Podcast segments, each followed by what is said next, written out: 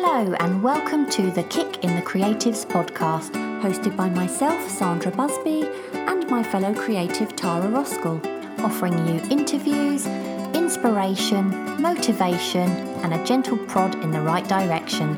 And for lots more information, challenges, and other useful tools to help you get creating, you can go to www.kickinthecreatives.com. And of course, this is where you can also find today's show notes. Enjoy the show.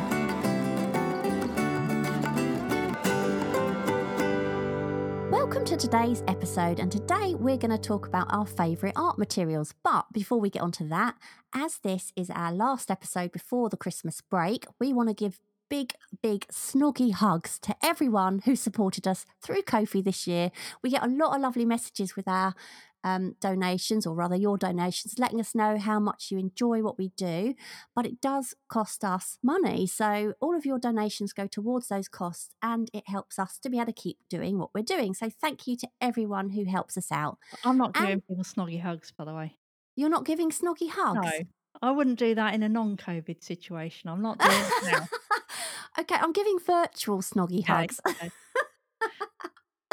we also want to thank everyone who's been sharing their work with us on social media. So, um, lots have caught my eye. Um, well, so much isn't there to choose from, as always. But um, I've been loving Eva Falk Wall Simpson. She did the Kit collage challenge and she's made some really quirky images using collage and i think my favorite one had to be the one that she did with a seagull did you see that one with like a little gift being handed to this oh so i don't know it just made me smile i've been loving those. Um who else? Joanna brown.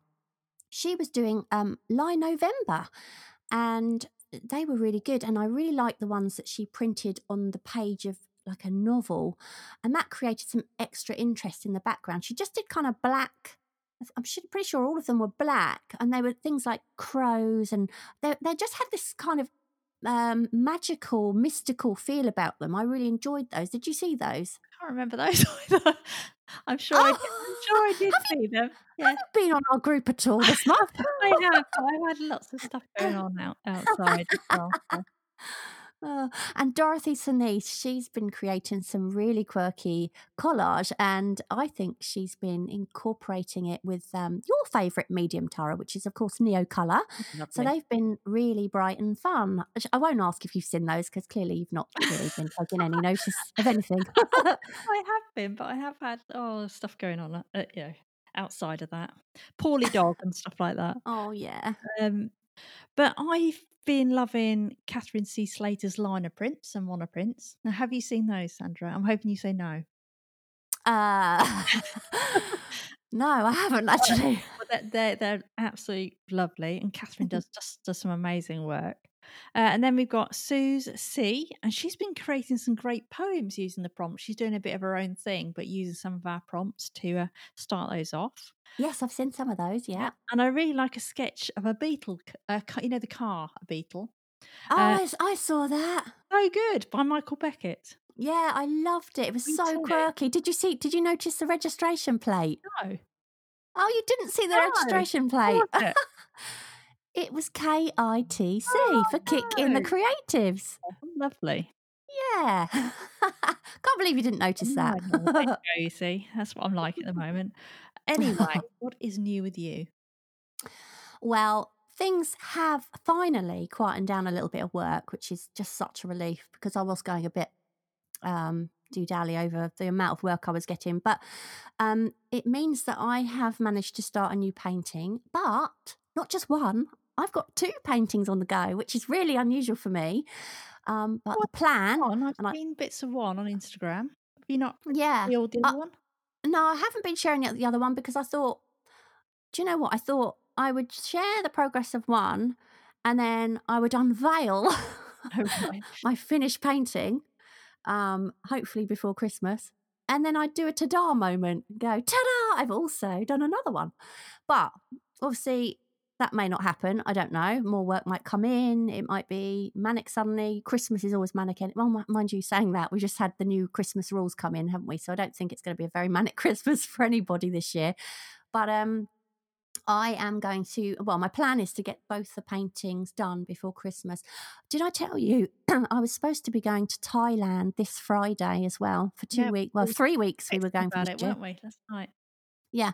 So, um, obviously, you know, I'm a bit gutted that I won't be going to Thailand on the holiday we were going to take this year. But I suppose on the upside, I will get more time to paint. So, yeah, that's Yeah. um, that's the silver lining. So are you going to So take yeah, time off instead? Are you going to take like a couple of weeks off? Because we'll you'd take take two or three weeks, wouldn't you? yeah, we'll take a couple of weeks off over Christmas, but we would have done that anyway. So it just means we don't get as much time off. But I say it's it's fairly quiet at the moment anyway, so it's manageable and things have calmed down quite a bit. So are you still sending emails to yourself? Uh, do you know what I did? Uh, I think in the end I sent about four, Yeah. and I haven't felt like I needed to since then. Oh, that's good. Oh, anyone's going to say what are what is she on about? Yeah, listen to the previous episode where we Yeah. talk about uh, dealing with overwhelm, and you were saying how you sent emails to yourself, weren't you? yeah, it really worked as well. What about you? What's new with you? Well, I feel this is really sad, but I couldn't actually think of anything new. oh no. and I guess that is because we're on lockdown, and I don't know. I just kind of feel like I'm, oof, you know, like you come to the end of the year and yeah. it, it's been like squeezed like toothpaste, and you know, you just got the end dregs left, basically. It's a lovely I think it. everybody's that the same. And do you know what? Every year, um, I notice, and I'm sure you notice, that the group really quietens down at this Yeah. time of year as well. Because rather than scrolling through hundreds and hundreds of posts every day, um, it really does slow down. It's because people are just busy and they're burnt out. Um, and they're just winding down, I think, towards the Christmas break, and it's it's not a bad thing at all. It's, I think, sometimes It's normal, isn't it? I it's think, totally yeah. normal. I mean, normal. I have been doing. I think I told you before. I've been doing these like doodly faces where bits of animals come out of them. So I like I'm sort of overlapping things. So you might have an ear, but then the ear of the person becomes the eye of some cartoony type animal, and they're still kind of in the ilk of my faces, but they're slightly different. I saw one um, a couple of days ago, and I, I thought, what? uh," But the thing is, what was interesting is, although it was um, different than what you have been doing, it was very obviously your work. It's it, you instantly know that it's one of yours, no Would matter what. Yeah. Yeah, oh, absolutely. Whether you change the way you do things or not, it's a hundred percent um recognizable as Tara Well, I was trying to do some of the, you know, the faces I was doing before, which are kind of exaggerated, Mm. distorted. fa- And they're just not working at the moment. Or- you know, I'll do them and I'm not happy with them, if you know what I mean. Maybe it's boredom a little bit. Yeah, bit. well, I think I've just got to mix it up a bit. And I think I can probably go back to it. And also, I think when I do those, because I like to use reference for those, I need the perfect reference because I have to absolutely love the picture and the face in order for it to work for me. That makes Would sense. you like me to send you a photo of my No, face then? You've done That'll that. cute. No. You love you love my face. Yes. Yeah. No, we won't bother. And there'd be lots of meaning behind it. Yeah. Okay. No, let's, let's move on. Oh, so yeah, not lots new with you No, yeah, well, I'm sure things will get back to normal after Christmas, and I think you're right. I think if you are naturally le- feeling like you need to lean a different direction for a while, is absolutely what you should do because I think that's how we evolve as artists, isn't it? It is strange though because I I do worry about it because I feel like I've started to build this kind of strong. So if you saw one of those faces, you would know it as mine, and it does slightly worry me that I'm going off in a different direction. I don't think you should worry about that at all because, like I say, regardless of you doing something differently, it's still uh, absolutely your work and it's recognizable as your work. I do have a real urge as well to do some characters, and I am Yeah. wondering whether I should set up a separate Instagram account for those or to do We them. could do. I mean, if you were worried about that, that you, c- a lot Yeah. of people do that, don't they? Yeah. Or you could put those in your stories. Yeah, I did think about that as well. You know, that's another way of doing it. So you post your normal, the things you normally do on your Instagram and then you put those bits in your stories. Yeah. But yeah. Anyway, we better get on to today's We better, topic. yeah. So, we are talking about um, the art materials that Tara and I love the most, as well as some of the ones our guests have mentioned along the way. And we are going to start with the humble pencil. So, Tara, tell us what pencils you like. Yes, well, I absolutely love, and I've talked about this a little bit, the Stabilo All Black Pencil. And I discovered this through a course by Deb Weiers, which is over on the Cara Bullock platform. And she was using in her work, she does these really cool abstract faces. And she just said that they write on pretty much anything. So I thought, oh, I wonder if they'd write over Neo Colours. Because the trouble with Neo Colours, I've used markers and stuff over them before, but it completely wrecks your marker and not much will go over because it's kind of a shiny waxy surface but they actually work really well over the top of that. So yeah definitely something i love. They're a bit like a chinograph pencil but the thing is they are water soluble. So you could use it over the top but then if you want to soften the edge you can do that as well. And you use them on glass don't you Yeah, I do. when you say they're water c- soluble, actually, no, I didn't actually know that. Did so that you? means I can wa- wash it off of whatever I put it on, I presume. Yeah. I use it because, um, obviously, as an oil painter, I use lots of little jars. I get my mum to collect those little tiny jam jars you get. Um, and anyone I, I know, keep your jam jars. But when I go from painting session to painting session, sometimes I forget what's in what jar because you mix your mediums up and you're like, oh God, is that is that what's in there? Is that the solvent or is that the medium? so what I do is I use this Stabilo all pencil to just write on the jar what it is. It just writes on glass and it's as easy as writing on paper. So it's really good for that. And they're actually really nice as well if you use them in a sketchbook. So they kind of look a bit like a black coloured pencil, don't they, really? Do you know, this is what's funny. As we're talking, I'm thinking, do you, do you know, I've never ever used this pencil to draw with at Oh. all. So Well, I'm going to try that. Is it um the thing I don't like about using pencil in a sketchbook is that they smudge. So when you shut your book, you get the imprint, you get like almost a print of your drawing on the opposite page. So do they smudge still? Um, I don't know because I honestly don't worry too much, but I don't do, I don't always draw on the other side. So if I do something I like, I won't draw on the, you know what I mean? So the page above it, there won't be anything on there. So I don't worry about it. But what I like about them is obviously because they're water soluble and they're much denser black than, say, a graphite pencil. So you Yeah. can draw with them and then you can soften the edge, which is Yes. a really nice Yeah. effect. Yeah, but I don't know about that. I have to test And I, uh, do you know, one of the reasons I'm not keen on using pencil is that they're quite, they can appear quite wishy-washy, can't Yeah. they? And sort of really pale and, and I like the idea that it's black. yeah, it's punchier, Yeah. much punchier. Yeah. Well, I really like um, the mechanical pencils, and my favourite one is the Pentel Graph Gear 1000. And I've tried quite a few different types in the past, but this one is by far the best that I've tried so far. And you can retract the lead in to this one um, by just clicking the, you know, the little handle bit that you use to clip on things. Oh yeah. Well, you can press it and it just snatches the lead back in. So it's really handy when you're taking it out on a sketching trip because you're not going to break your lead. So a lot of them don't have that. Um, I find it really good for quick sketches and fine detail.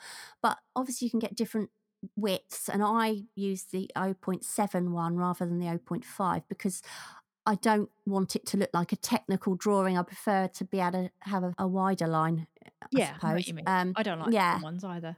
And they never need sharpening, which is brilliant. The one thing I find really, really frustrating though about a mechanical pencil is that they do not come with instructions of how to change oh, the leads. no.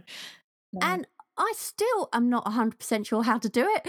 And I've broken uh, two, not this particular pe- pencil, but I've broken two trying to do it. And I clearly do it wrong. So, and I've I've looked for a YouTube video on the on the subject, and I haven't been I haven't managed to find one. So, no, well, I didn't actually realise until recently, and the people are going to be like rolling their eyes at us saying this, but I didn't realise that you could load it up with more than one lead.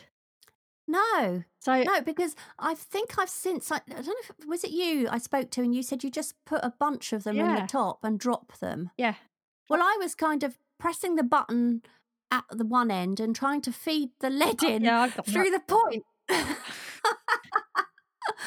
So yeah, it's um I'm just trying to look at the one I've got here. I've got one on my desk. Um, what's this? I have got I've got a Faber Castell one. And that's that's really actually that's a 0.7 as well. So it's obviously we've obviously like the same sort of width on those. yeah. I never used yeah. to use it. I had I've had these sitting in my pencil case for like years, um, and I didn't use them. And then I watched a you yeah not a YouTube video. I watched a tutorial video on on a website somewhere, and uh, the guy was using one of these, and I started using. it. I thought, you know, I actually quite like it. It is. I really like them. Yeah, it's so much of a pain sharpening a pencil all the time, isn't it? But I need so Yeah. much better for that. Well, you were talking about Stabilo All um, pencil Yeah. earlier that's water soluble, which I didn't know is water soluble. But I was actually going to mention the fact that I've got some um, Derwent Graphitone water soluble graphite pencils. So rather than the pencils being encased in a wooden barrel, the whole pencil is made from graphite. So it's more like a stick of water soluble graphite in the shape of a pencil. Oh yeah, So you can make really wide marks with them. Obviously, by using on its side because it's just the lead's huge. yeah. Does it And make your once- hand messy though when you're drawing with it? No, because it's got um paper around it, Oh, so it's like so it's encased. Although it's not got the wooden casing, it has got like a a paper label all the way round. Ah, that sounds good. Yeah, it is, and you can sharpen it in a sharpener like you would normal pencil because that it's the same size as a pencil. But once you've made your drawing, you can brush areas with water, just like you would watercolor pencils. And of course, once you've done that, the graphite doesn't smudge like a dry pencil would. Yeah, that's that sounds really good. I have actually got a pencil that's, you know, water soluble like a graphite, but it's not like that. It's just the normal wooden case one. So, Yeah. so your the tip of these must be it must be really chunky then. The whole thing. Yeah, really chunky. Yeah. Yeah, Oh, that yeah. sounds good. But also, um, one other thing I want to mention, I don't know whether you've ever used this Tara or not, you can get graphite powder. No, No, like gunpowder. gunpowder. graphite powder is, well, graphite just ground up into a powder. And um, I've got some of this and I very rarely ever use it. But when I am doing a drawing of a, like a portrait pencil Yeah. drawing, particularly when I'm drawing babies, I sometimes use that powder. And the way I use it is I dip a really, really soft brush into the powder. Um, I tap off the excess and then I just brush really lightly across the paper where I want a little bit of very subtle shadow that's really soft. And then I just blow away the excess. And that works really well because you're not using the pencil all. It's almost like you are brushing a shadow on. Yeah, And that's you can get the charcoal version yeah. as well. I've I mean, heard of the charcoal. Yeah, not heard of that's very graphite, Yeah, it's very black, very and and that is good for covering great big um, areas like on, on a sheet of paper of charcoal. And I used to love willow charcoal. I don't use it anymore because obviously being an oil painter, I can't really be using these um powdery, yeah. you know, things like pastels and chalks and charcoals because I don't really want that floating around my art studio to settle into my oil, oil paintings. So I don't use them anymore. But I used to really like charcoal, but I don't like getting filthy hands like you. I don't like that. No, I must admit, I've never really got the knack of charcoal pencils or anything like that. I've I've Mm. tried all the sticks. I've got some like holders, which, makes it better. So I've got like quite chunky charcoal sticks, but then you put it in a holder. Um, I can't remember what make they are. That's that's good, isn't it? We're talking about art materials. I can't remember what make they are. Oh, Yeah, but- Koh-i-Noor, Koh-i-Noor Oh, yeah. holders, and then charcoal sticks, and they're they're wide ones. Um, but I do actually like. I do kind of like drawing with them, but I. It's that thing with a sketchbook where you saying how everything rubs off. yeah, and- that's the trouble. Yeah. and it does it a. I, I think um, it's, it's interesting because I don't, I love willow charcoal sticks. Yeah, but for the same for that reason i don't i don't bother using it really because like i haven't got any faith in how long it will last even if you fix it. But what i don't like is charcoal pencils. So it's interesting isn't it that i like the willow sticks but not not the actual pencils but um say it's not a medium i i use. But the thing is about charcoal you can put it on and lift it off really easily so it's quite um a forgiving it's very forgiving medium really Yeah, well, I see people's work on Instagram. I think, oh, I absolutely love that. And you often Yeah. find it's charcoal. I think it's Bluebird Dada Art. I think she uses a lot of charcoal and black pastels.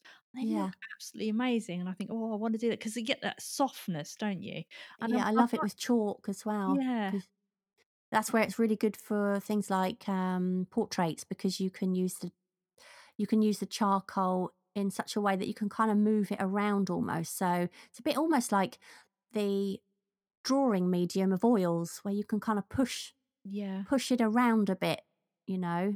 I think I might have to try it again because um, didn't we have um, Chris Riddell and he was talking about Conte pencils, wasn't he? And I think they are, aren't they, some form of charcoal? They're similar, but I think they're more compressed. Oh, okay. Um, they're kind of like almost like a cross between charcoal to fill, you know, the pencils and and pastel pencils, aren't they? But I think they're just more dense. I mean, I have got one, but I've hardly used it. But when he said he was using that, and I would never guess that's what he was using. I mean, his stuff looks amazing. So if that could transfer to me by using a Conte, I would, uh, I would definitely use one. Oh yeah, I, I agree. Um, I've got Conte pencils actually. I've got their typical sanguine colour, Yeah. like the old masters used to use, and then I've got the white and I've got a black. And it's they work really well. They look really great when they're used on the tan, the, you know, the buff Oh, paper Yeah. or the grey paper. So you should try it for that. They're really good. I might, I might try it again. I might try some Conte and some charcoal. Yeah. And they're not as smudgy. They're not, and nowhere near as smudgy Well, as, as charcoal pencils. as charcoal. No. Yeah. No. Anyway, should we move on to pens now? Yes. Okay. Uh, one of my favourite brands of pens now is the Sakura Pigma Sensei Manga. God, how many words? Sakura Pigma Sensei Manga waterproof pen. And you actually rec- recommended these to me, didn't you? Um, yeah. I can't remember. Was it when we were in London? Yeah. Oh, okay. Yeah. were in London, and I was looking for. I really like uh, sort of fiber tip pens. So they're almost like Mm. a felt tip, and I wanted something that was waterproof but had that same kind of feel. Um, Yeah. Before that, I was using the Unipin pens, which I still like, but they're much more precise. Whereas these pens are really smooth, much more like a fiber tip pen. And I really like the thicker versions of these pens. I like the 0.6 and the one. Love those. And and the good thing is because they are um, permanent, they're water resistant. That you can then go over the top of them with other mediums like watercolor or whatever. Mm. Yeah. So another one of my favourites is the Papermate Flare felt tip pen. Now, I'm guessing you can get these in any old stationery store because they're not like a specific art tool, but I absolutely love them. And I use the black ones. I use them in a sketchbook, and again, you can soften them because they're water soluble. You can just take a, a water brush, soften them. They just give such lovely, subtle effects, and they're quite chunky as well. I'm I'm guessing they're like a 0.7 or something. The the ends, or maybe even thicker than that. But I absolutely love those. I think I gave you one of those. Yeah, I got some of those and they remind me a bit like a, a felt tip pen. Yeah. But uh, what I'm not so keen on is they're more of a grey, they're not that dense black colour, which I like. They're Oh, kind of quite a subtle, don't you think they're more of a subtle black? Only when you put the uh, thingy on the water. Yeah. Yeah. Yeah. I really like those. Yeah. and Well, they the, do in other colours. Like I think they do well, do quite a few different colours, but I've only ever used the black. mm. Well, I love the Pentel brush pen, Japanese brush pen. Um, and I think Laura Frankstone also mentions that she loves those in episode 63. And so if you want to see how versatile those pens are, you just need to look at her blog. And it's interesting because I'd never really, I'd never tried one before. And I think when we went to one of our sketching trips together, you said, Oh, try this. And I hated it when I first tried it. I didn't like it at all. I felt like I had absolutely zero control over this thing. But you persuaded me down the line, oh, why don't you try, have, have a go at that brush pen again? And I did. And once I got the hang of it, I started really loving it. And now I it's I couldn't do without it. I love it. I absolutely love my brush pen. Well, I couldn't understand why you wouldn't like it because obviously you're really good with a brush from the oil Yeah. pen, like me. So I thought you would be great with it, you know, once you got the knack of it, because you can get such versatile lines, can't you? You go really thin and really chunky.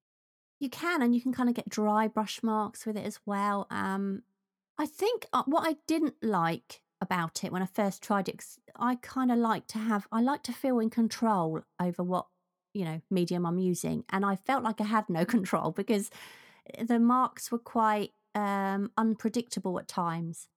But Yeah. having got more of used to it, I, I'm kind of, I more embrace those um, lively lines instead of fight against them. Well, I think that's originally why Jake Parker set up Inktober, wasn't it? I think he wanted to practice learning how to use a brush pen. I oh, I did not know that. Yeah, because you know he did it on his own the first the Yes. first time, and I think Yeah. it was to learn how to use a brush pen. Oh right, I knew it was. Um, he wanted to get better with ink. I didn't realize it's specifically a brush pen. Yeah, yeah. Well, I say I didn't. I didn't like it at first, but I really love it now, and it's something that I always have in my sketching kit. But generally, my go-to pen is the Lamy Safari, and I use the broad nib. But I also have got one that's um, called the uh, Lamy Calligraphy pen, and that's really interesting to sketch with because the lines are so so varied because it's much much broader. Another one I've got as part of my kit is the Platinum Carbon pen, and that is really, really fine, much finer than any of my other pens, and it's perfect for detail like facial features and adding hatching. Um, and obviously, it, that one is permanent. So I tend to use a water soluble ink in my Lamy Safari, but then I'll use the Platinum Carbon to do things that I don't want to dissolve in water. And you So do that on the same drawing, good. don't you? Because Yeah. you I know you made a video for us, didn't you, on our YouTube channel, and that Mm. uses that combines the two, so you could soften the water the water soluble ink, and the other bit stays. Yeah. I think I did a video on was it a girl walking down the street with I used um Yeah. the lamy and I used the platinum carbon, used a bit of watercolor so it kind of gives you you know an idea of how it how it works. But I, the other pen I've got as well. Um have you heard of the sailor pen? Yes, I've got one. I didn't get on with Oh, it. have you? You didn't get on with No. it. Well, you know what you need to do, don't you? You need to try it again. we'll have this conversation next year and you're going, I love it now. Yeah, It's my favourite. Probably, yeah. um, it's uh, the make I believe is called Fude de Mannen. I don't know if I've I've said that right. Um, F U D E de Mannen, which I believe Lynn Chapman is a big fan of. We interviewed her on episode 45 and I can't remember if she mentioned it on there or if it's in one of her books. But anyway, what's different about this pen is that the tip is angled at 55 degrees. So you can get some really, really thick lines with it. But also, if you turn it the other way, you can get some really, really fine lines. So it's really versatile once you get the hang of using it. But it does take a bit of getting used to, though. Have you, have you, obviously, you you found that when you tried it. Yeah, no, I was just marveling at how many times you managed to say really in those Really, sentences. really, Yeah. really. Do you know what's funny? When I first wrote my Really notes, it's really, really funny. When I first wrote my notes, and it was only yesterday that I, I noticed it. I thought, is it that? I'd called it. I'd, I'd called it a. I'd called it a soldier pen. oh, really? really, really, really. Really? yeah, I called it a, sol- a soldier pen. So I could have, yeah, I could have Oh, been, dear. you know, looked a bit of a an idiot. a sailor pen. It's a sailor pen. Um, finally, in the studio, I do love my dip pen, and this is another thing I used to hate the dip pen. I could never find one I got on with, but I always felt like you know when you watch these videos and it just looks so cool when people are using them. It's like Oh, I really want to be able to do that. Um, finally, I found one I, I I liked, which is a Zig cartoonist, and I do use it to draw cartoons and quick sketches. I don't find dip pens at all practical to take out and about. I really don't. It's it's no point. But in the studio, they can be quite fun because they are more unpredictable. And also, the choice of nib makes a huge difference to the type of line quality you get. I like mine to be quite flexible. And I um, think I remember once um, in an old episode sort of saying, God, you know, if anyone can recommend some flexible nibs, please can you recommend someone? And Victoria Chan, who's one of our listeners, she emailed me and said, Right, have you tried the, and I can't remember what it's called now, Bause, B A U S E. Um, I, anyway, I had a look online and I ordered some of those and and they were really nice, but some of them are so flexible that they were almost uncontrollable. And I wasn't so keen on some of those, but I did find one sort of between the two. So it's basically nibs are really cheap, so it's trial and error. Just find what suits you. There's all sorts of, ma- of makes. Um, you asking, I remember when we, we've talked about art materials before, and you or you asked me, one or the other, do all the nibs fit all the holders? Did yes. you know they do? They do. Yes. Oh, that's good. So now that this Zig cartoonist pen, and I'm sure it's probably the same with all of them. Whatever nibs I have bought to try all fit in in my pen. All from different brands, yeah. Yeah, but what I found with the nibs that came with the pen are very hard and scratchy. And I don't like that. I, I want an element of flex so that I can get a varied line. Yeah, know what you mean. Um, I mean, some of them, there's one, it was so flexible that basically what happened is as soon as you put it on the page, the ink just uh, flowed out like a lake and then you just go from a massive blob to a completely dry line in in a second and i, I just don't like that no, I don't like no. that. But, you, but you some know, people em- embrace it, don't they? Some people embrace the blobs. Yeah, I mean, I, I really like a dip pen. I don't use them very often, but I use them a bit through that, you know, find my art style thing. Yeah, and I don't do love the character because it gives you such character, doesn't it? Uh, a dip pen, but you yeah. know, I cannot get on with fountain pens. I've tried. I've tried the Sailor, and I think the problem with the Sailor is I bought cartridges that had um, water resistant ink in, and they were the yeah. proper ones. But I yeah. think even though they're the proper ones, because I use it so infrequently, it clogged. Uh, yeah. So it just doesn't work for me because I think you need to use them all the time or clean them out a lot, one or the other.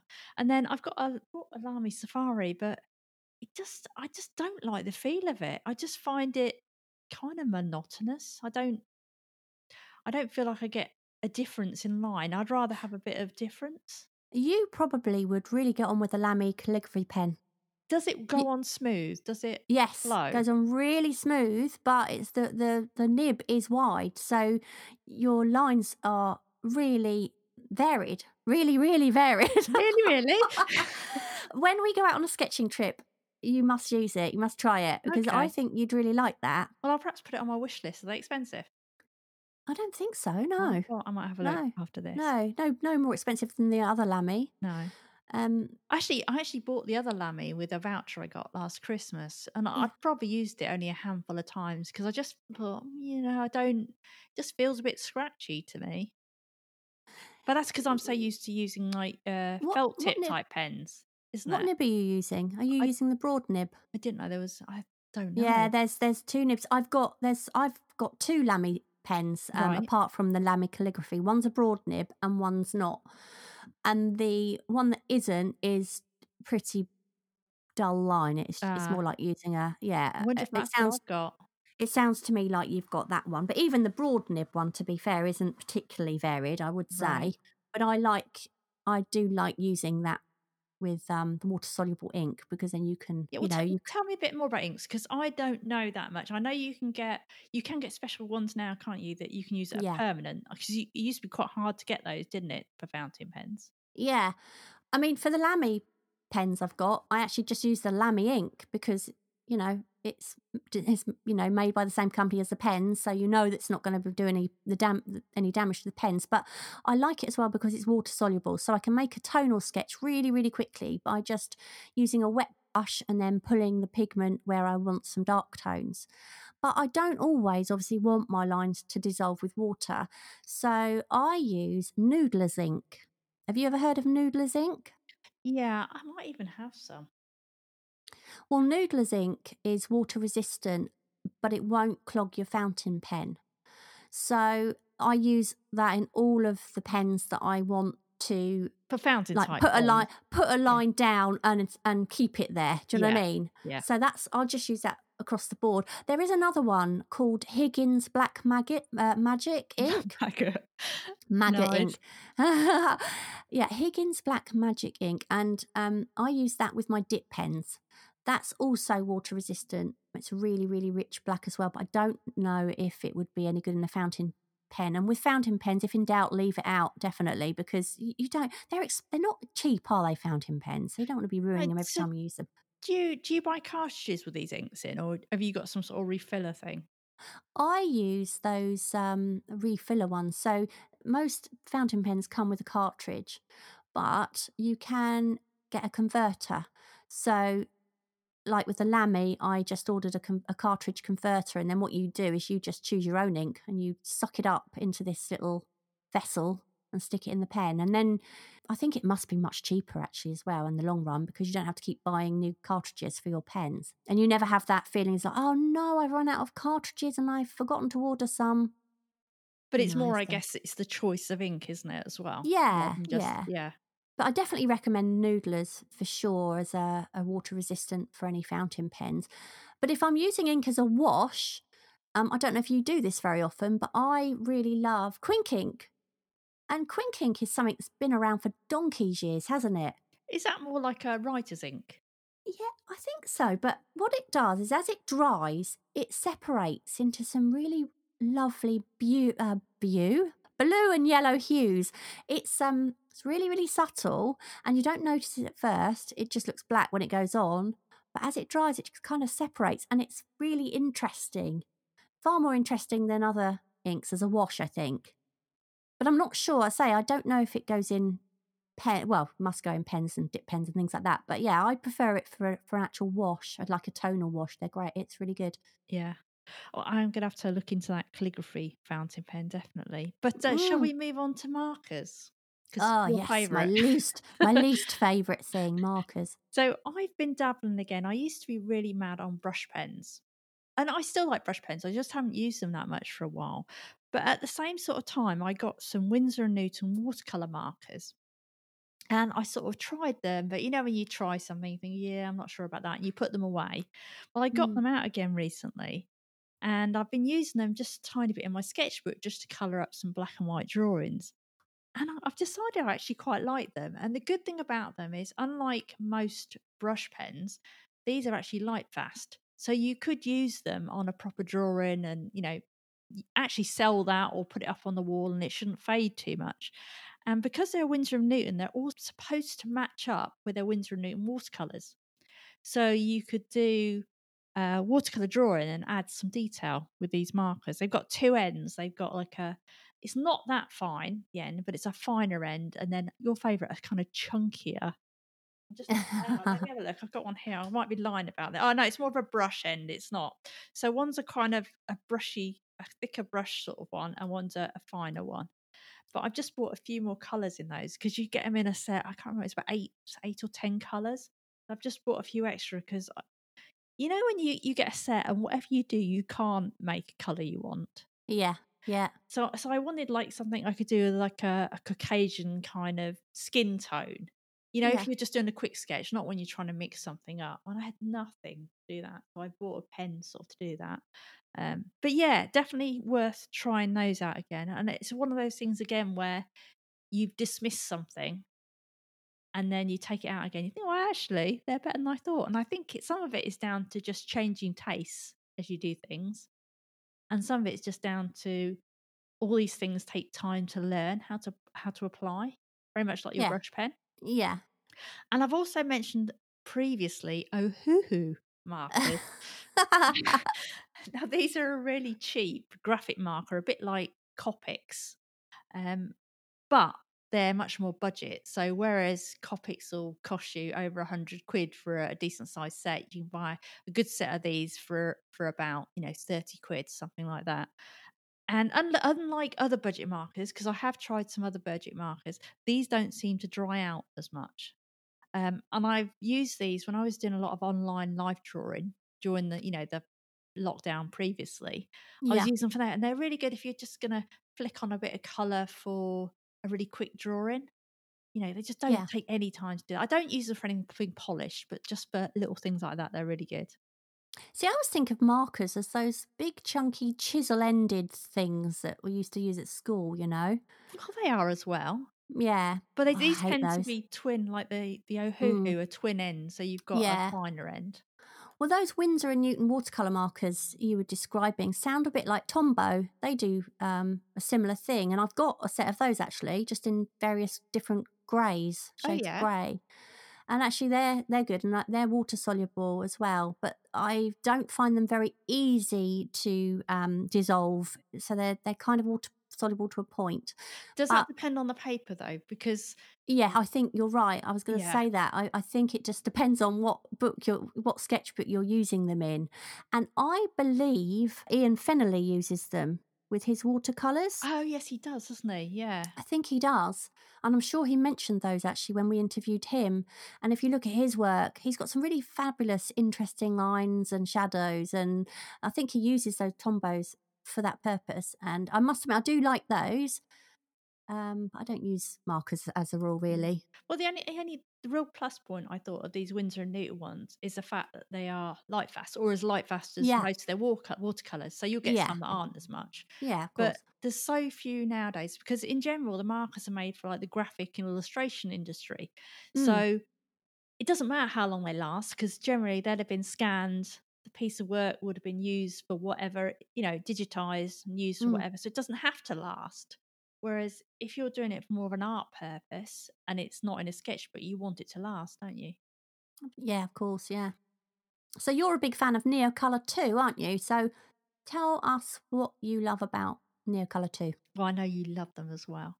I, I tried very hard to love them, but I do not. I don't get me wrong. I love the look of them. I mean, when somebody who knows what they're doing with Neocolor does them well, then they. I mean, they're so intense, aren't they? The colors are so vibrant. Yeah, they are. I mean, I I prefer Neocolor 2. There's Neocolor 2 and Neocolor 1. Neocolor 2 are water soluble. The number one, they're not.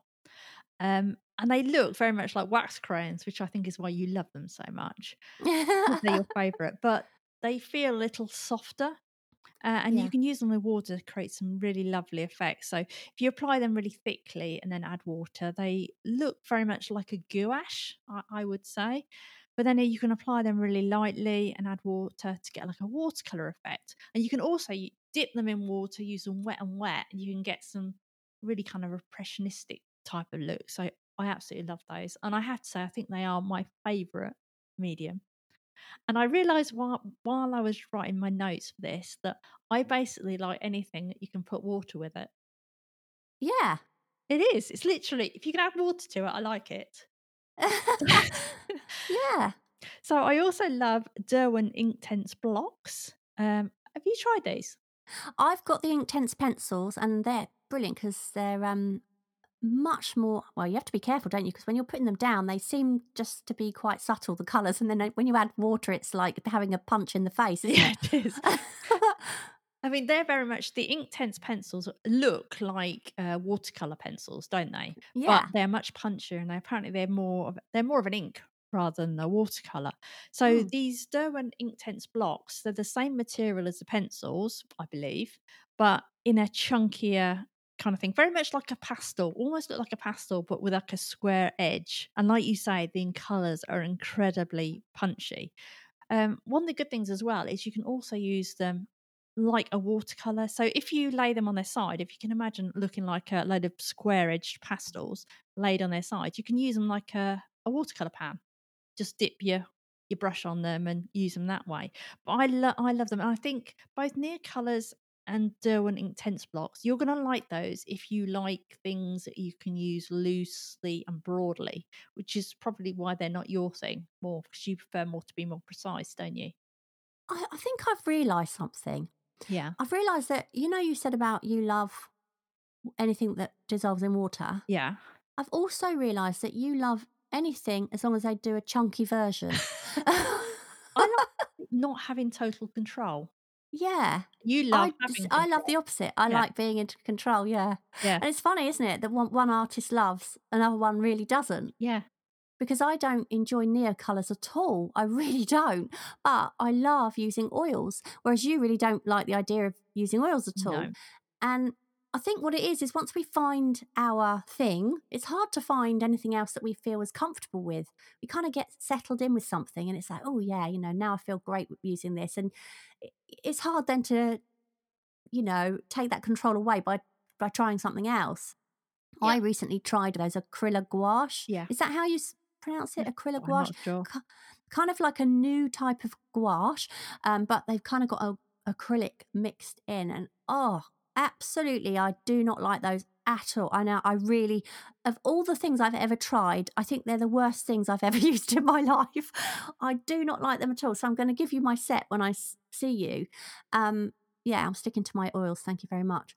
But um, we won't go too much depth about oils because we're talking more about sketching on here, aren't we, and drawing. So obviously, I wouldn't really recommend oils for obvious reasons. But anyone who's thinking of dabbling, I will just say, if you're looking at brands, I would highly recommend Gamblin as your choice of brand because one thing most people associate with oils is the smell and not just of the paint itself, but of all the mediums and the thinners. And there's no way, obviously, that can be good for anyone to be breathing in. And um, I would also be very wary of anything that says odor free thinners because while you can't smell those thinners, they still evaporate into the air. So I actually think that they're more dangerous than the smelly ones because at least if they smell, you're more likely to open a window than, than if they don't. And then you don't really realize you're breathing in so much in. And Gamblin make this thinner and it's called Gamsol. And it's not just odorless, but it doesn't evaporate into the air. So you're not unwittingly getting high when you're painting. You know, all of their products are developed with safety in mind. So you know if you're if you're going to walk into my studio you would never know that it was an oil painter studio at all because it just doesn't smell of anything so that is definitely something i would recommend over any other brand because because of the safety aspect but also because their um, paints are really good quality as, as well. I love their paints. Are they more expensive than other artist brands? um no well not really because it's it's difficult isn't it? Because you get some that are really expensive and some that are really cheap. Yeah. obviously i would always go for an artist quality so and there's a variety of different prices isn't there? I mean I don't think that you can put a price on health and safety when it comes to oil paints i really don't and so if they are marginally more expensive than some they're they're less expensive than others so i don't really think it's No. Do they do a student range?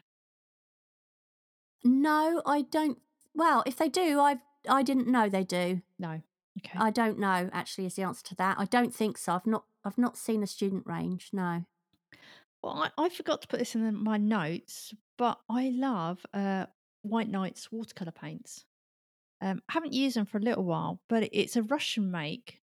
But I think they are more like artist quality because I've, I've always before because I've not been a connoisseur, you know, like a, a real, you know, it's not like something I've done to sell. So I've I've just dabbled with um, you know more student quality, I guess, or or non not the artist ones, and and trying those. It's like, oh my god, the difference. They were just, and yet they're not mega expensive. They're probably a mid sort of one, um, but the color was so intense compared to more of the student quality stuff I'd used. Yeah, I mean, student quality eh, stuff is is fine if you really are a beginner beginner and you just want to know if it's something you're going to like as a hobby. Even first, You know, just don't go and spend loads of money on artist quality stuff. But then again, you also have to realize that if you use student quality stuff, it's no, you know, it's never going to be as good. No. And sometimes you can be compromising the finished result because you chose a cheaper material. So it's it's, it's hard, isn't it? Although some of the student quality stuff these days is actually really good. Well, I do wonder if, say, going back sort of 20 or 30 years, I wonder if the student quality now is what the artist quality was like then. Quite possibly, yeah. Wouldn't, wouldn't surprise me. Yeah. A bit how, like, how computers are, you know, if you know what I mean. Yeah. Well, I've got some student quality watercolors which I have had for years knocking around the bottom of a watercolor box I never use and they're really not good. I'm not going to mention the brand, but No.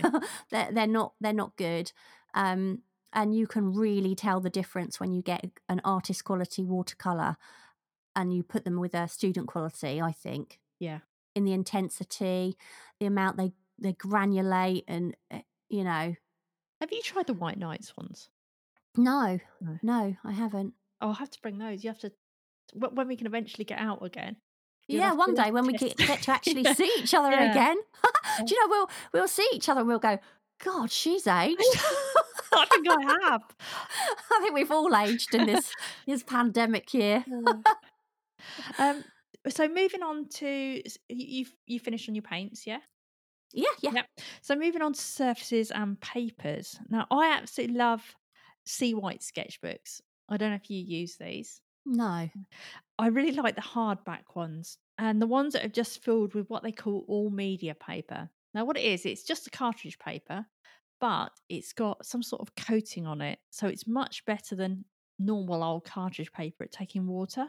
I mean, it's not to the level of watercolor paper or a proper mixed media paper, but it does a pretty decent job if you're just using like um, a pen and adding water brush to it or just adding a little bit of a wash absolutely love that. And I just love the hardbackness.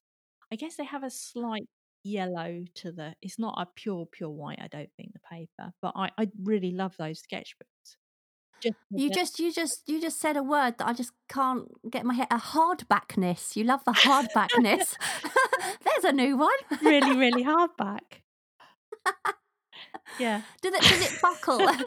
does it does it buckle though? If you hardback. put Um, if you if you put a wash on it, like a heavy wash, would it buckle? oh, it, it would if you put a heavy wash on it. yeah. But if you're yeah. just going to use, um, Mm. so, so I wouldn't use it to do a full-on watercolor painting. No. But it would it would do perfectly well if you were just doing a little sketch and adding a Yeah. little wash or something like that. Yeah. And and they're really, really, really I can't, I can't get it out of my head now. Um, and they're relatively cheap. Not cheap, cheap, but you know, if you wanted something to go out and do loads of sketching in, they've got like about 96 pages in these things. So Mm. uh, really decent quality as well. Uh, and then one of my favourites for mixed media is the Canson Imagine mixed media paper. The only thing I wish was it a little bit heavier weight, but I really love the smoothness of this paper. It's great for neo colours because I, I always find that that works a lot better, better smooth. Um, there's also a Daler mixed media paper that's pretty good as well, but I just prefer the smoothness of the Canson Imagine. And I've also just discovered Daler-Rowney mixed media art boards. Have you tried these? No. Now, they're about one mil thick, or maybe even slightly more. Uh, and they're obviously a mixed media surface, but the great thing about it is you can pile paint on there or whatever, and it's not going to buckle because it's so thick. So you, Is it expensive? Yes. Well, not Right. well. I say expensive, yes and no. So you probably get about ten boards in a pack, and it's twenty quid. So they're they're a couple of pounds each. The boards in it. So a lot more. How big are they? That's A three. That's an A three one. Right. So they're not expensive, expensive, but they're too expensive if you're just gonna, you know, if you're gonna use it like a sketchbook, I guess. Yeah. Yeah. But I find them great for doing things like if I wanted to make an acrylic background and then draw over the top of that, I can do that perfectly well with paper if I tape it all down, but I do get a little bit of buckling. But if you use that, you get nothing. So definitely want to try. Well, Strathmore do um, some sketchbooks, don't they? That are toned, have like the, either the grey or the, the sort of buff paper, which is nice, and that's a mixed media. I quite like those. But um, I can't remember what they're called actually. Strathmore, Strathmore. I can't remember, but it's a mixed media, and basically you can get it in hardback, or you can get it in as just like a pad. And um, I think I've I've got well, I've got the pad and I've got the I've got a sketchbook actually that I haven't used yet. I'm going to use next year, and it's got the grey, the Why are you saving it? inside.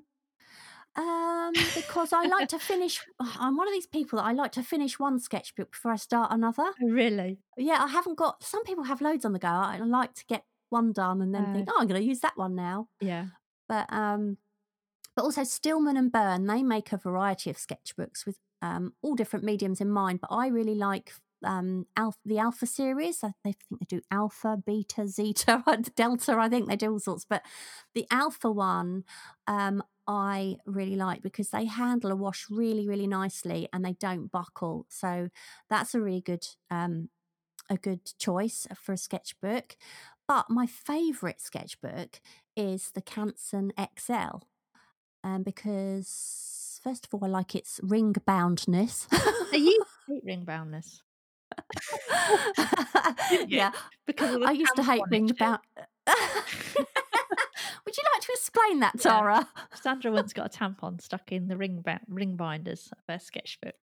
I did, yeah. It was in the bottom of my handbag knocking about, and I pulled my sketchbook out, and there was one just got caught in the rings, which is quite embarrassing. um, but but yeah, I, I basically like them because sometimes when you have a hardback, you can feel more precious about it because you you all, almost sort of think, well, I, I can't tear it out if I don't like it. Whereas a Canson XL, obviously, because it's got a ring binder it, it's it's um you can if you want to i don't tend to tear paper out anymore but because i i tend to be more accepting of of bad sketches than i used to You just put to be. post-its over them now. yeah or you can just stick a bit of collage over and draw over the top but yeah i love that paper in particular because it can take a real good wash but it's also a really really really really oh god i'm gonna have to edit so many reallys out of this episode now i think um it's it's a really bright white you know like Yeah. a really stark white which i love because some sketchbooks um are kind of like this off white like chewing gum white or just kind of this um they're not that lovely bright white and what i find with the Canson XLs because it is a really bright white the colors seem more vibrant i think Yeah, see, I'm really surprised. I'm not surprised because I've known for a while that you like that sketchbook. But Yeah. if you'd have told me two years ago that you would love that sketchbook, I wouldn't have believed it. why Because I would just think you would hate the cover. oh yeah you see i i did always have cover issues like it's not a very attractive cover Yeah. but now i just think i can cover it if i want to with my own sort of style i don't bother now though yeah you're right i've yeah. grown out of that isn't Yeah, it weird yeah. so moving on to tools and gadgets oh, what about your canvas? You didn't tell us about your canvas. Oh, well, yeah. I was, do you know, I was going to talk about the canvases I use. And I think, oh, we're, we're talking about sketching here. But okay, I will just share the the make of canvas that I like to use as um, a general thing for my oil paints. I use the Bell Art um, and I use the Italian linen because it's lovely. Oh. because Just because it's lovely. I like that. Um, I like Can I tell you about a, a, a sketchbook that has got a really lovely cover that you would absolutely love? And I don't know if you've got any of these, but Pink Pig watercolor sketchbooks. No. Now I have some of these, and they are just oh, they they are they are ring bound, but they've got you know when you get like a material and it's got almost tiny bits of other things, almost like handmade paper. Yeah. Some of their covers are a bit like that, and they're like a board cover and a board back, and they look absolutely gorgeous. And they have a really nice, smooth watercolor paper in them.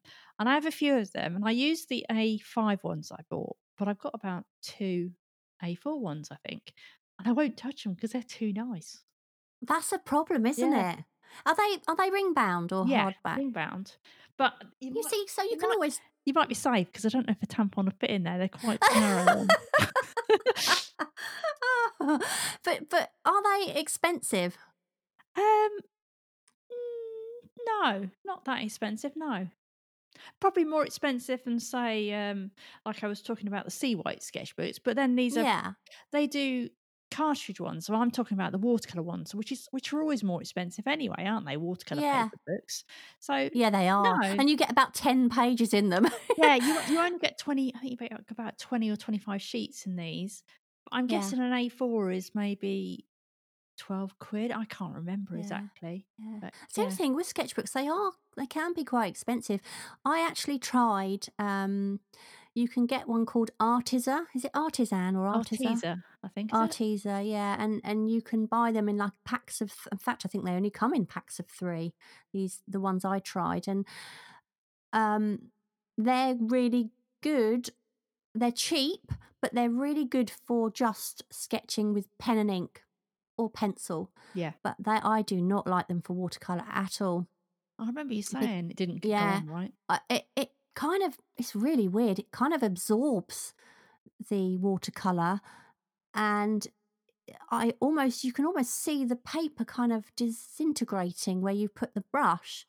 It's really weird, but as I, as I say, for a cheap sketchbook that you with lots and lots, I think they've got about sixty pages in each, so it's really good value if you're just going to be using them for sketching um, with pen and ink and, and whatnot. But it's it's not a bright bright white either, which is again I find that a bit more off putting.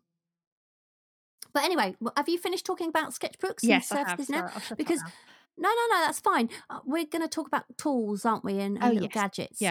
So um, I noticed when I was looking at your bullet points, I noticed that you've put kids' sponge brushes, and only you, only you would use those. What is that about? Well, I was obviously struggling with my list of gadgets.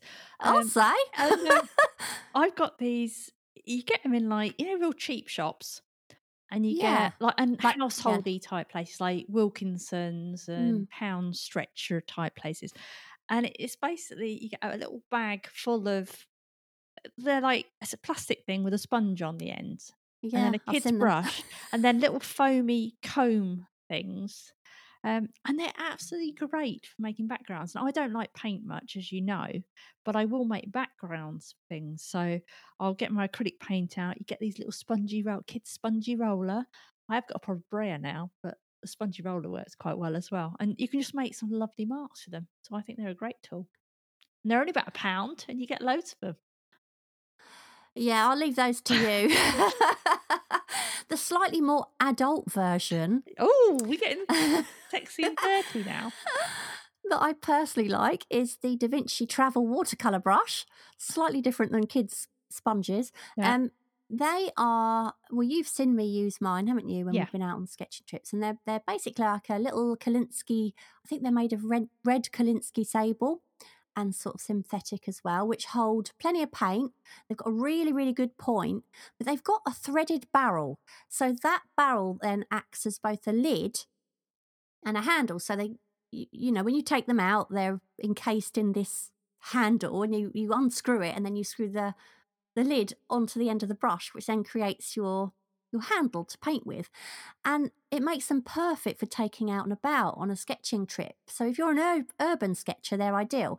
And the lid, um, it's also got like ventilation holes in it as well, so the brush can still dry out even when the lid's on. I can breathe. Yeah, so they can breathe. I've got two sizes, um, but you can get them anywhere from really tiny to really big. So um, there's lots of different sizes to choose from, but I really recommend those because they're uh, they feel nice to use as well. I've also got um, a, uh, a pure Kolinsky um, sable brush. Um, which is was extremely expensive, and quite honestly, I don't really think that it's um it's worth paying 150 quid for one brush. It was a, it was a birthday present years ago, and it is. Don't get me wrong; it's a beautiful brush, and and what is lovely about it is that you can um y- fit a huge amount of pigment into it, and it does come to a beautiful point. But uh, um, I think now you can get so many cheaper th- type brushes that do a really good job that you don't really need to be spending that kind of money on a brush. No, God. I must admit, when we went to London the last time, I was trying to think of a way to protect my brush heads. I mean, that Yeah. would work really well. And I think I ended up taking like a Smartie, you know, like Smartie tubes. Yes, I think I was trying to put my brushes in those and put Uh, it so they would be upwards. yeah, you it is a nightmare, isn't it? you- taking. Well, yeah, and, and you don't have to worry about that at all with these ones because the, the lid protects them completely. Yeah. Um, and there's nothing worse if you've got brushes knocking about in the in a pencil case. Then what quite, that quite often happen is the um the brush itself can end up bent. yeah. And I'll tell you what, it is really hard to get them back to a point once they've been damaged. You can't. You could do it with them coming. You know how the water brushes have uh, the plastic ones with the yeah, reservoir? Pro- Other Mm. brushes could do bit, having bits like that on them, couldn't they? Yeah, because they're good, aren't they? You can get those Yeah. reservoir brushes, which are great. But I don't like the actual brush themselves because they're kind of nylon, aren't they? I don't Well, like it them. doesn't bother me, but that's because I don't Mm. paint paint, I guess. Yeah. But some other gadgets. So um, I've just discovered these double-ended metal pencil holders, and what I like about them is not that they're double-ended; it's just the fact that one end will actually fit a Neocolor. All right. Absolutely perfect for it. Um, so you can get them on Amazon. They're they're like a coloured um, metal. Uh, There's no real brand name for them. I think they just like come from China or somewhere. Mm. But um, fit in Neocolor per- uh, perfectly. And I was having a nightmare before because I tend to stick to the same colors more or less from Neocolors. And but I'd end up buying all these tins. And then they'd get smaller and smaller. So I'd buy another tin and but I'd have tins full of, you know, little like one inch of Neocolor. Oh yeah, And, and it's hard to use, isn't it? really hard to draw them, but they're absolutely perfect with these things. So, so that's really good. Well, you Uh, can get you can get them, can't you? As well, the pencil holders that are, uh, do the same for a little tiny short pencil, so you Yeah. use the whole lot. yeah, I mean they're good as well, but I kn- none of those would actually fit. When I was, it was hard to find one would actually fit a Neocolor because they're Yeah. they're a bit wider than um, pencils, um, and also when I was looking, I was thinking these would probably work if you've got oil pastels. I'm guessing a lot of those would fit depending on the size of your oil pastel as well. But re- really helpful they were. Uh, and then light boxes. I think we've mentioned these before, but for years I wanted a light box. But I don't know if you remember, they used to be these massive, chunky things, Mm. uh, really weighty, would take up loads of room. But now you can get them, and they're just like a, a thin panel plastic with LED lights, and they cost about a tenner. So they're really useful if you want to trace off some art that you've done. So, say you were drawing a character or something, and you think, "Oh, I haven't drawn that arm very well. I want it further up or further over." You just trace over it on your light box, um, you know, and alter those bits. Or you could do a drawing in on a piece of paper and then transfer it to your watercolor paper or, whatever. And as long as the paper's not too thick, you can just about get away with, you know, a not too thick watercolor paper and, and see through it. You can get the ones as well where you can adjust the light to Yeah. really bright as well, or or not so light. Yeah. So, yeah. I mean, people do say you could use something Mm. like uh, an iPad or a tablet, but I really don't fancy pressing on my uh, No, iPad or tablet. no, I wouldn't think that was a very good idea at all. And for the sake of 10, 12 pounds, that's, I don't see the point. No. so, um, my uh, gadget of choice is much cheaper, actually, probably much less than ten pounds, and it's a shaving brush. So, um, quite often when I show pictures on Instagram of my progress, people say, "Why is there a shaving brush in your studio?" And the reason I have a shaving brush in my studio, and when I say a shaving brush, it's one of those, you know, those um big fat sort of brushes men ones, yeah, yeah, the old fashioned type that men use to sort of foam their faces up. yeah, with soap. They used to actually use, Yeah. yeah, Yeah. So I use one of those to dust off my paintings before adding new layers. And this helps prevent the dust from getting caught on to the new layer of paint. So that's a really handy little tip. But you can, if you get a decent quality one that doesn't drop its hairs, you can actually use them as well to blend really large areas of paint, which I've done before. Um, and that's a really handy, handy tip. It's, it's a great brush for that. Um, what else? Oh yes, another handy tip I've got. And my again, this is a really really cheap little thing to buy, but really handy.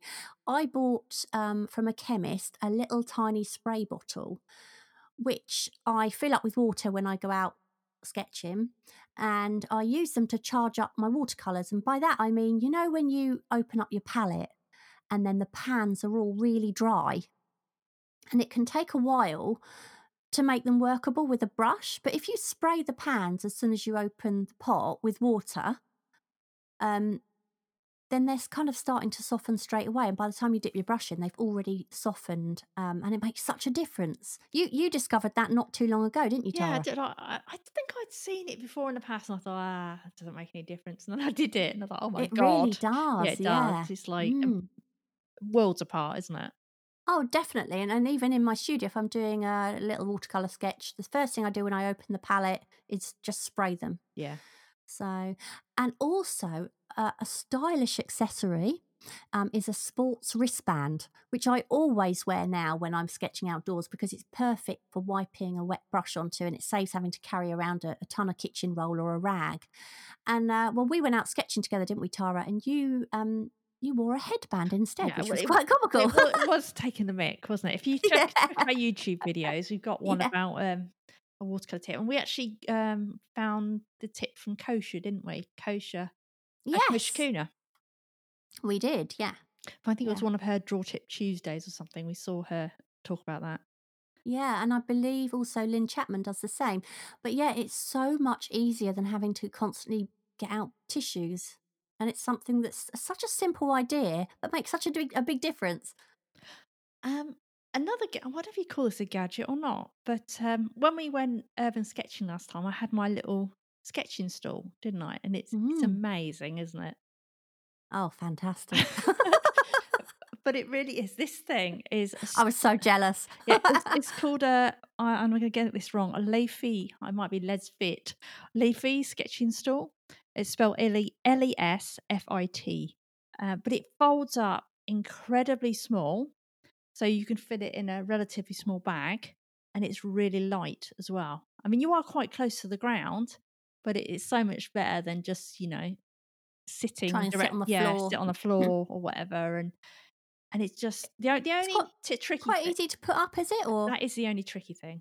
It, Ah, it you, it's sort of got elastic within the legs. It's it's metal legs, but then elastic within it, so you kind of twist it around, and it does take a bit of fiddling to get that right. So that's the only downside. mm, But um, definitely worth having that. I couldn't believe how light it was. Yeah. Um, but if you don't want to do something like that, and you do want to go out about sketching, what we had before that was some foam camping cushions, didn't we? yeah, they were really handy as well. Yeah, and I got those. I think they're about a pound on Amazon. I treated you. Yes, but so- my cushion Yeah. that I had in my bag was basically a sheet of kitchen roll. so I was using kitchen roll, and Tara bought me this um this travel cushion, which I just thought, oh, that's such a luxury. And I was so um worried about getting this thing dirty that I put it in in like plastic. I put it in this plastic freezer bag. So when I sat on it, it stayed clean. And what was so funny is we went to Brighton, didn't we, to do, s- do a sketching trip. And I was trying to sit on this wall and I kept sliding off. So in the end, I had to give up with the plastic and just use it for what it is. But it's so handy. Yeah, I think because we got to the cafe and you said, "Oh, I've got you something to sit on." And you gave me this big plastic zip-up bag, and I said, Yeah. "Oh, I've got you a cushion."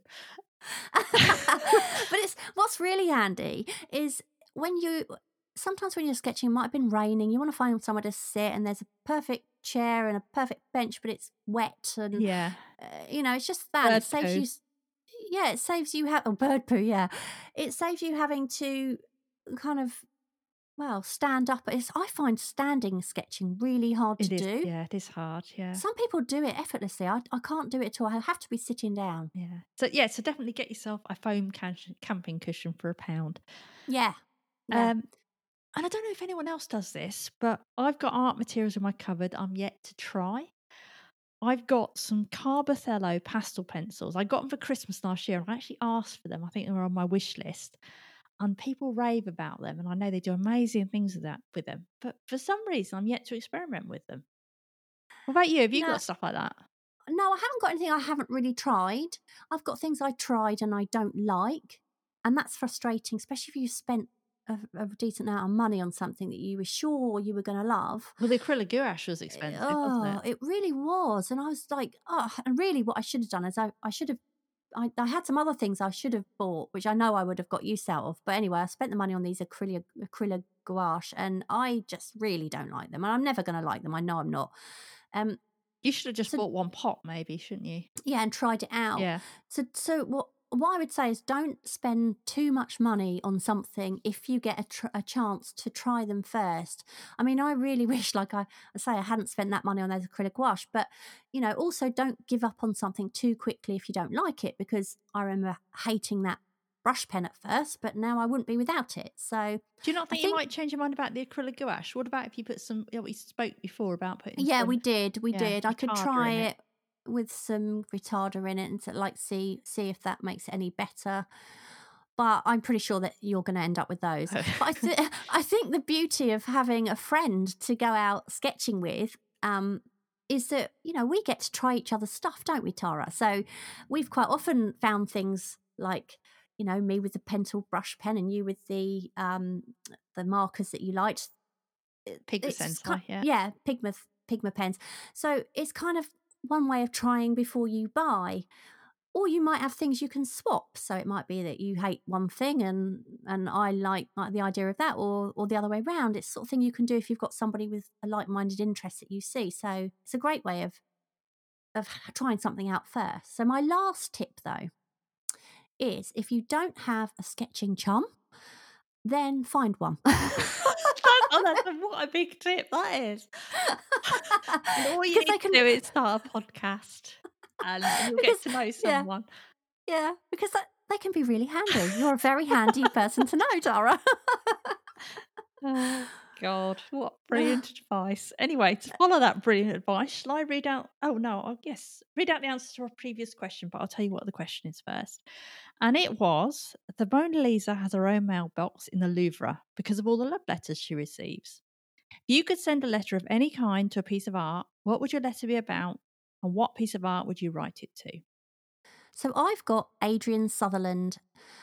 The Scream. My six year old eyes were too young to know anything of art, too young to know you were famous, too young to realise you had etched yourself into my mind. Many years passed before I saw you again and felt myself almost jealous to discover that I hadn't found you first. You hold my gaze from time I cannot count and provoke thoughts I cannot explain. You paralyse and mesmerise me. I wonder if one day we might scream together and feel a mutual understanding. Me of your pain and you of mine. Until then, take care, won't you? I think That is deep. I know. That's what I That is thought. It's deep, amazing, deep. isn't it? right. I've got Bethany Kelly, and she says a letter to Vincent van Gogh's self portrait, telling him he's not alone and that his art is beautiful and some of the most loved in the world. I like the way you give me the epic ones. I know. I, I, I realised I made a mistake and given myself a long one. I usually mine always look. Mine all, all seem epic. I know. I arranged them quite well. Right, so um, I've got another one here for Vincent van Gogh from Annette Courtney.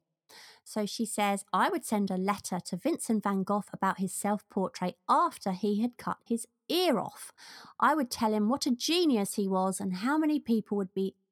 Well, would absolutely love his work in the future. I would say that I understand his angst, that I have a friend with bipolar, and that there is an upside.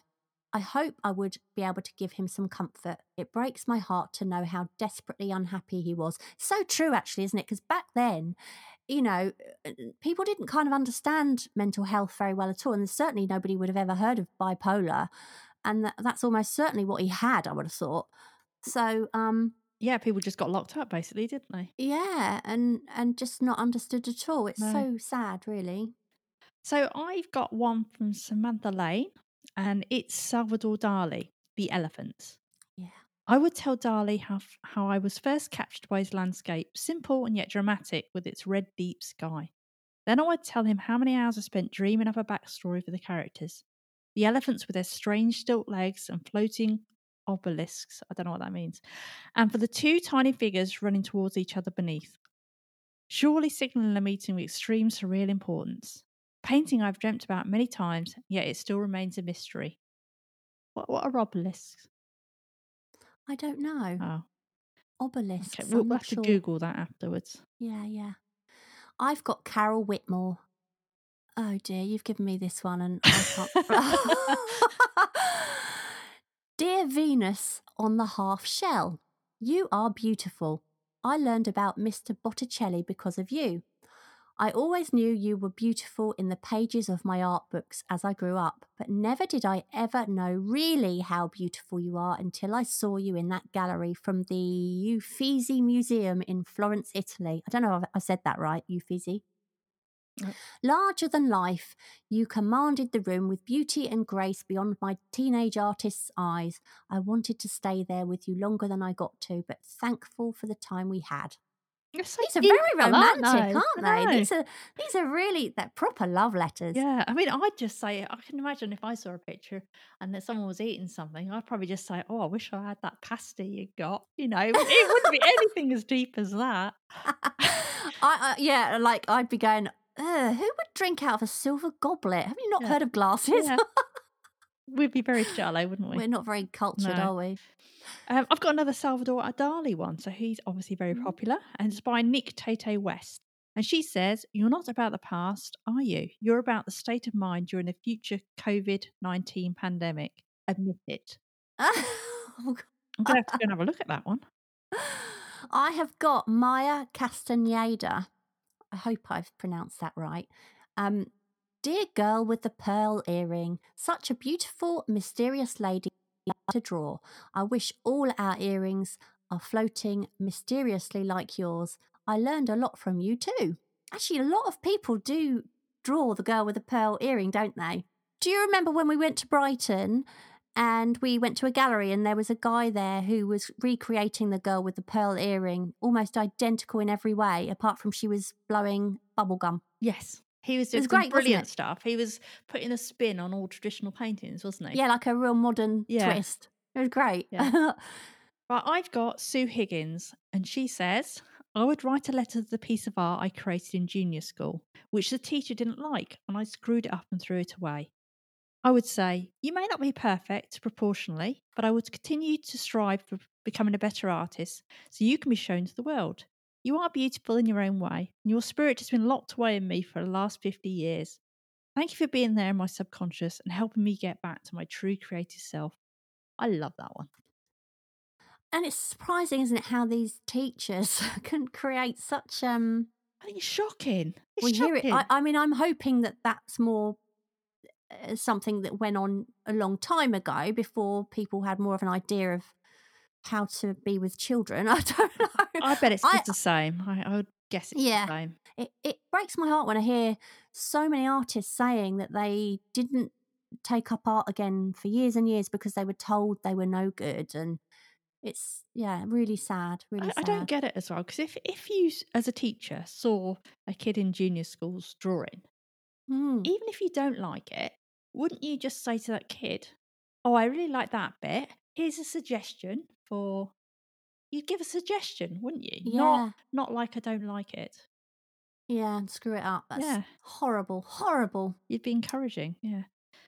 Anyway, Kim Hine, she says, I would, we've got a lot of Vincent van Gogh ones here, haven't Yeah. we? I would send a letter to Vincent van Gogh, a letter to any one of his self portraits, and offer him a listening ear. Oh, I love that. I wonder if she meant to say that because he's only got the one. Yeah. a listening ear, a helping hand, a friend, and a decent meal. Vincent makes me so sad when I read about his life. I went to see that film actually at the cinema um, about Vincent van Gogh, and yeah, I was really surprised when I learned all about his life. Oh, I haven't It's- seen that. Okay, I've got Sue Watson. She says, I'll send it to Matisse's snail to thank it for the joy and inspiration it's given me for many years. So we have a brand new question for you, which is what is your favourite art material and why? So what is your favourite art material and why? Yeah, I'm looking forward to some suggestions there, trying some new stuff. Mm, And yeah. as as always, you can tweet us your answers at Kick Creatives or let us know in the Facebook group, which if you haven't joined, I suggest you do. We'll put the question up there and also on the Facebook page, and of course on our Instagram, which is Kick in the Creatives. So we are now going to be taking our Christmas break. But before we go, we want to say thank you to all of you for supporting us and for continuing to listen to the podcast. We'll be back on the 11th of January. Yeah, and we wish you all a really wonderful Christmas and fingers crossed next year will be a whole lot better for all of us than 2020 has. So, Yeah. Not just Um, happy Christmas though, 'cause we've got other people who don't celebrate Christmas for any other course. holiday that you're celebrating. Yeah, for any other holiday. Um, anyway, mean, meanwhile, we hope we have given you the kick in the creatives you needed. And don't forget to pop over to our website at kickinthecreatives.com to find out how you can take part in some of our upcoming creative challenges. And of course, there you can also subscribe to the podcast so you never miss an episode. And if you're enjoying the podcast, we'd be really grateful if you would leave us a little review on iTunes or even just a five star rating if you don't have much time. And don't forget to check out our YouTube channel, the Kick in the Creatives YouTube channel, and subscribe on there where we create art tip videos. And if you do enjoy what we do and you'd like to help support us um, with Kick in the Creatives, you can now do so by buying us a coffee. Or actually, at this time of year, it's going to be a Bailey's for me. What about you, Tara? Uh, maybe a prosecco. Oh, yum, yum. Yeah, so you can find the link on how you can do that on our website. So that's it. Have a great holiday, whatever you're celebrating, and we will be back in January. Yep. See you soon. Bye. Bye. Thank you so much for listening. We hope you enjoyed the episode, and if you did, perhaps you'd like to share it and leave a review for us on iTunes. Back soon.